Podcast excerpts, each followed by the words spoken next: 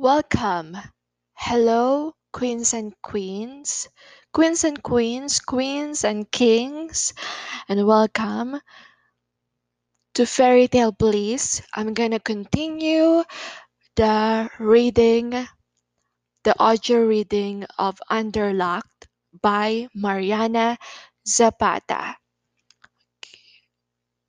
We stopped on chapter one. Okay, we're gonna continue the audio reading on chapter one.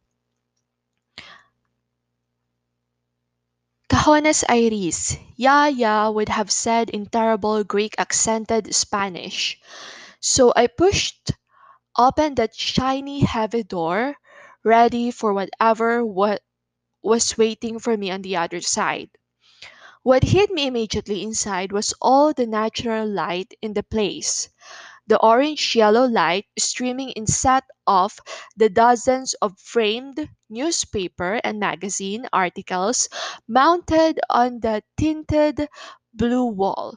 One magazine article immediately caught my attention with its glassy red font proclaiming Ink of the Year.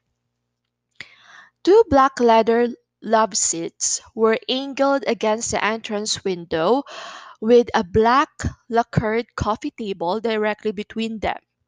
Across from the sitting was a flat, very long and modern looking desk that matched the coffee table with a computer in one corner. I barely started taking in two tattoo stations directly behind the waiting area when a male voice hollered, Oh, Hold on a sec. I looked around as quickly as I could, noticing two more identical stations to the left.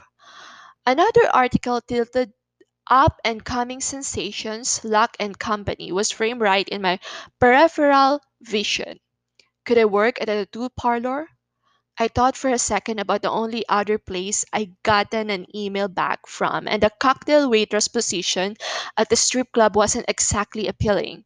I had a friend who had worked in a salon waxing people's private parts. What's been seen cannot be unseen, she told me once. So, yeah, I could. I didn't have a choice. Is honest girl? The deep baritone voice asked from down the hall in time with the low squeaking thud of boots on tile. It kind ha- it kind of happened in slow motion, turning around, coming face to face with him. It should be said that the first and only time I saw Dex Locke had been the week before at Mayhem. Sonny had dragged me to the bar by sheer manipulation. I just got into Austin not even two hours before, and it probably didn't help that I just kind of dropped in.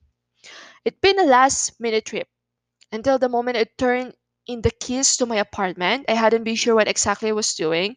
Not that there were many options. I could either drive to Sonny's place in Texas or go up and crash on Lanny's couch in Cleveland. After living with Lanny for a year and knowing that I'd be staying with her and her parents, going to Sonny's hadn't really seemed like much of a decision. It was inevitable. But then again, mom and dad had kept me on the East Coast for a reason, a reason I was clearly dumping into the garbage and possibly getting on fire, setting on fire.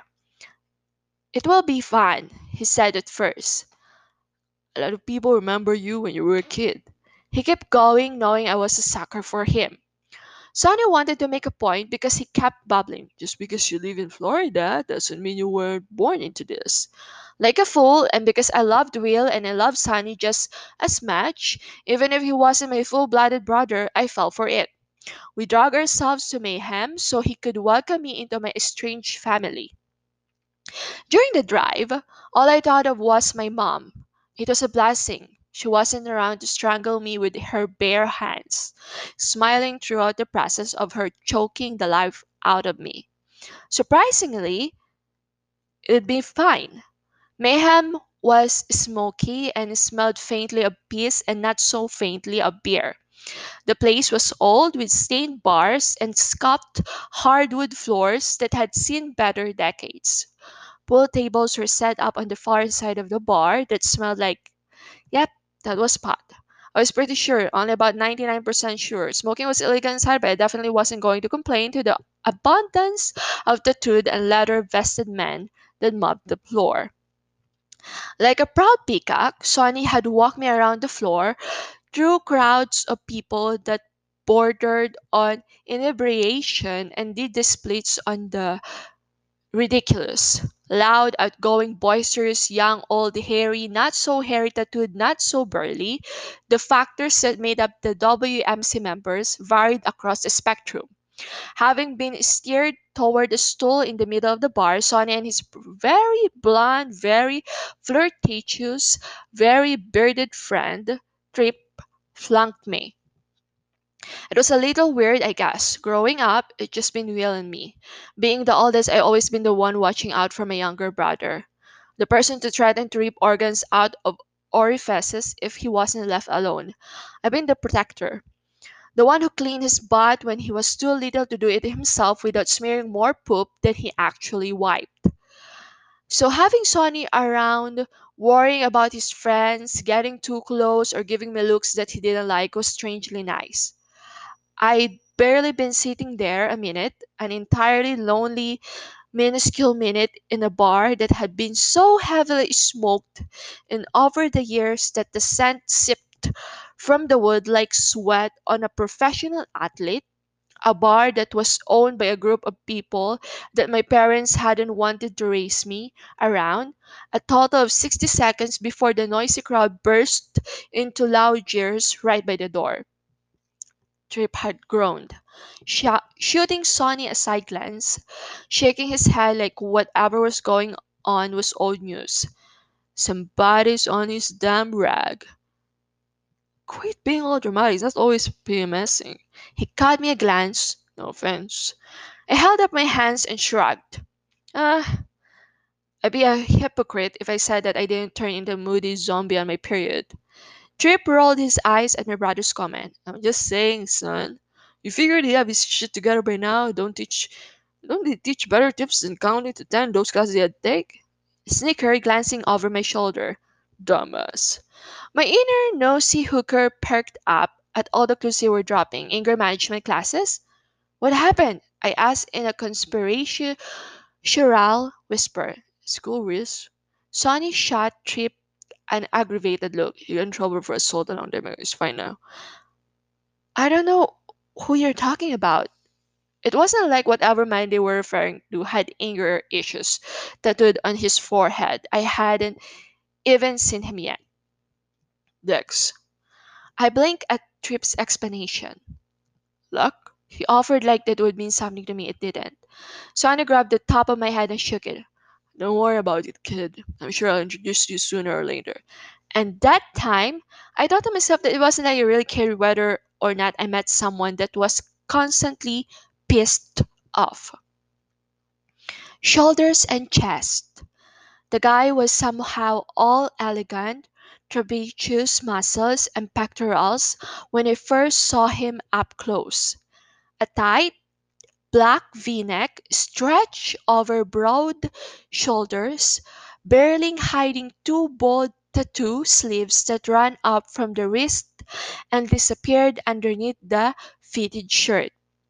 That alone made me go a little brain dead, though I should have known better than to let my hormones run rampant.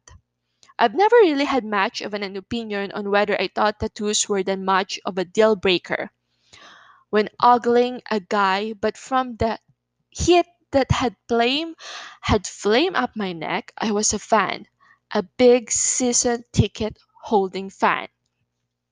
I kept looking at him while he closed the distance between us, a portfolio shoved under one long muscular arm that drew my attention to the inches of colorful red skin the cut of his shirt showed tattooed on his chest. I've been too far away at Mayhem to see more than just splotches of heavy color on his skin. Holy crap!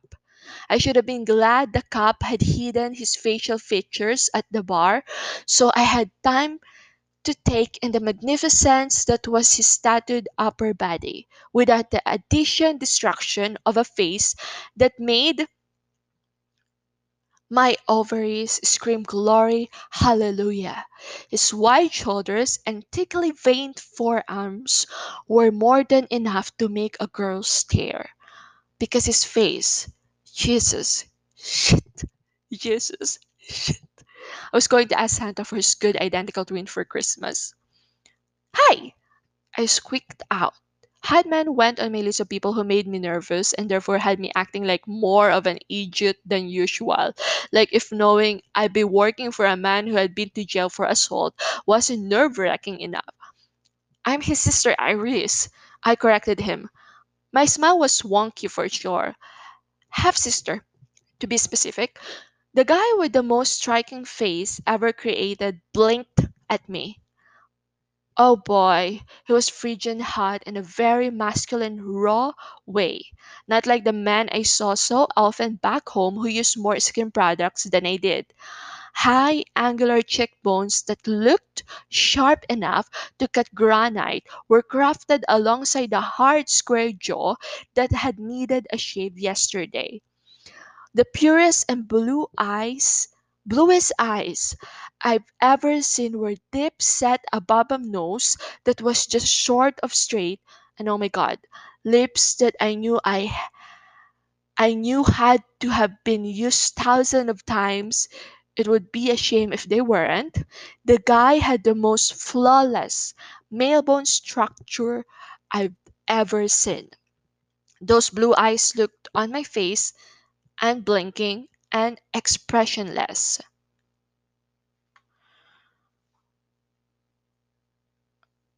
Had I done something wrong?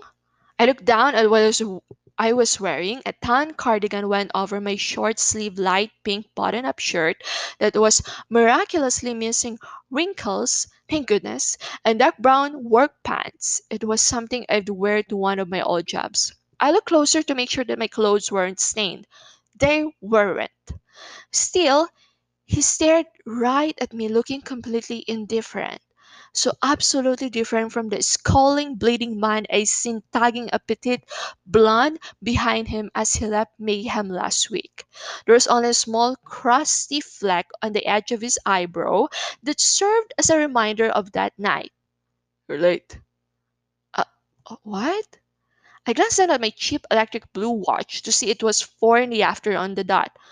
Oh, I thought I was supposed to be her here at four. Wasn't that what Sonny had said? I thought back on the call. There was no way I heard differently. He looked at me, his expression unmoving. That handsome, hard face was a block of stubble concrete. I have a business to run, girl. I'm doing Son a favor by hiring you. The least you could do is show up on time. Cue my mouth gaping wide. Was this guy insane? I'm sorry. I told the man eyeing the blue black hair that went in ten different directions, only slightly tainted by the cap on his head. There was no way I got the time wrong. I knew it. But what was the point in arguing with him? I needed the job. I really thought he said four. I flashed him a careful, wary smile. It won't happen again. He didn't even bother responding. Flicking two tattooed fingers at me, he waved me forward, leading me toward a life I wasn't so sure I'd been destined for. Come on, I don't have all day to show you how to do shit. I need you to update this every Friday. Got it? Got it? Got it? Have no. Me? No, I didn't have it. How the heck someone go through the inner workings of QuickBooks in less than 20 minutes? I was going to need someone to explain to me how that was possible because I had no clue. I wasn't an idiot or slow by any measure, or so I like to think, but he blown through the program with mouse clicks quicker than my poor eyes could keep up with. One minute he was explaining something about expenses, and the next he start started bubbling about saving the files into a specific folder. I caught on to maybe half. Okay, realistically, more like a quarter of it. For a brief moment, when I was looking down at the legal pad, he slid across the desk when I followed in after him. I thought about asking him to show me one more time so I could write better notes. because that wasn't uncalled for, right? I mean, who learned things perfectly the first go around? It took me at least three tries to figure out how to use the cube ice feature on Sonny's refrigerator correctly. And then I glanced up at him, desk locked, his big body leaned over the edge of the dark brown desk. I read that to peeped out at the world over the collar of his shirt, the side of his sus- sus- surprisingly full mouth twisted just barely to the side, and I barked. You get it? Get it! What a liar. A little coward of liar. Pathetic. He nodded at me briskly and started pulling up a file on his desktop that said waivers on it. We were off again. Curt words, brisk nods, all business. At one point, he got up to, to go take a piss, and I took the opportunity to look around for the first time after following behind him like a lost puppy. When I calmed in, those hard, pure blue eyes were some form of impatience, so I focused in on sitting at the chair he dragged over around the desk and followed along. My chance to snoop had finally presented itself. The office wasn't at all what I would have expected. The walls were a plain, bright white, nearly empty with the exception of two frame pieces, and were those television screens mounted in the corner? Maybe. He didn't seem like the type to watch daytime soaps, though. The colorful art was the first one to catch my eye. An angry flaming red octopus looped across the paper in what looked like oils. Tentacles swirled and curled in bisecting lines, bright and full of so much life. It seemed strange to be held captive on paper. The other frame directly next to the octopus was done in black ink. Black ink that sketched out an immaculate replica of the Widowmaker's motorcycle club insignia, the one I seen bearing down on my father's bicep for years, the one that up until coming to stay with Sonny had only been a sign of the supposedly terrible things I've been sheltered from. Bad things my mom had told me about to keep me fearful, but I pushed the thought away and kept looking around. My mom's memory was meant for a different time. She already took up so much room in that designated little area. I let her memory rest in, a place that I didn't want to get sucked into. The rest of the small office consisted of the large desk, two matching padded chairs, and a cabinet that crowded the corner. It was almost immaculately clean.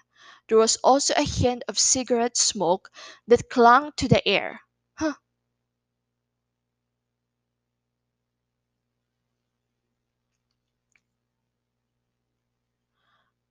it's smelling here or something? The deep, husky voice I heard for the last hour asked me from the door. I looked up at him and smiled. Did he smile in return? No, but I brushed it off and lifted a shoulder. Do you smoke?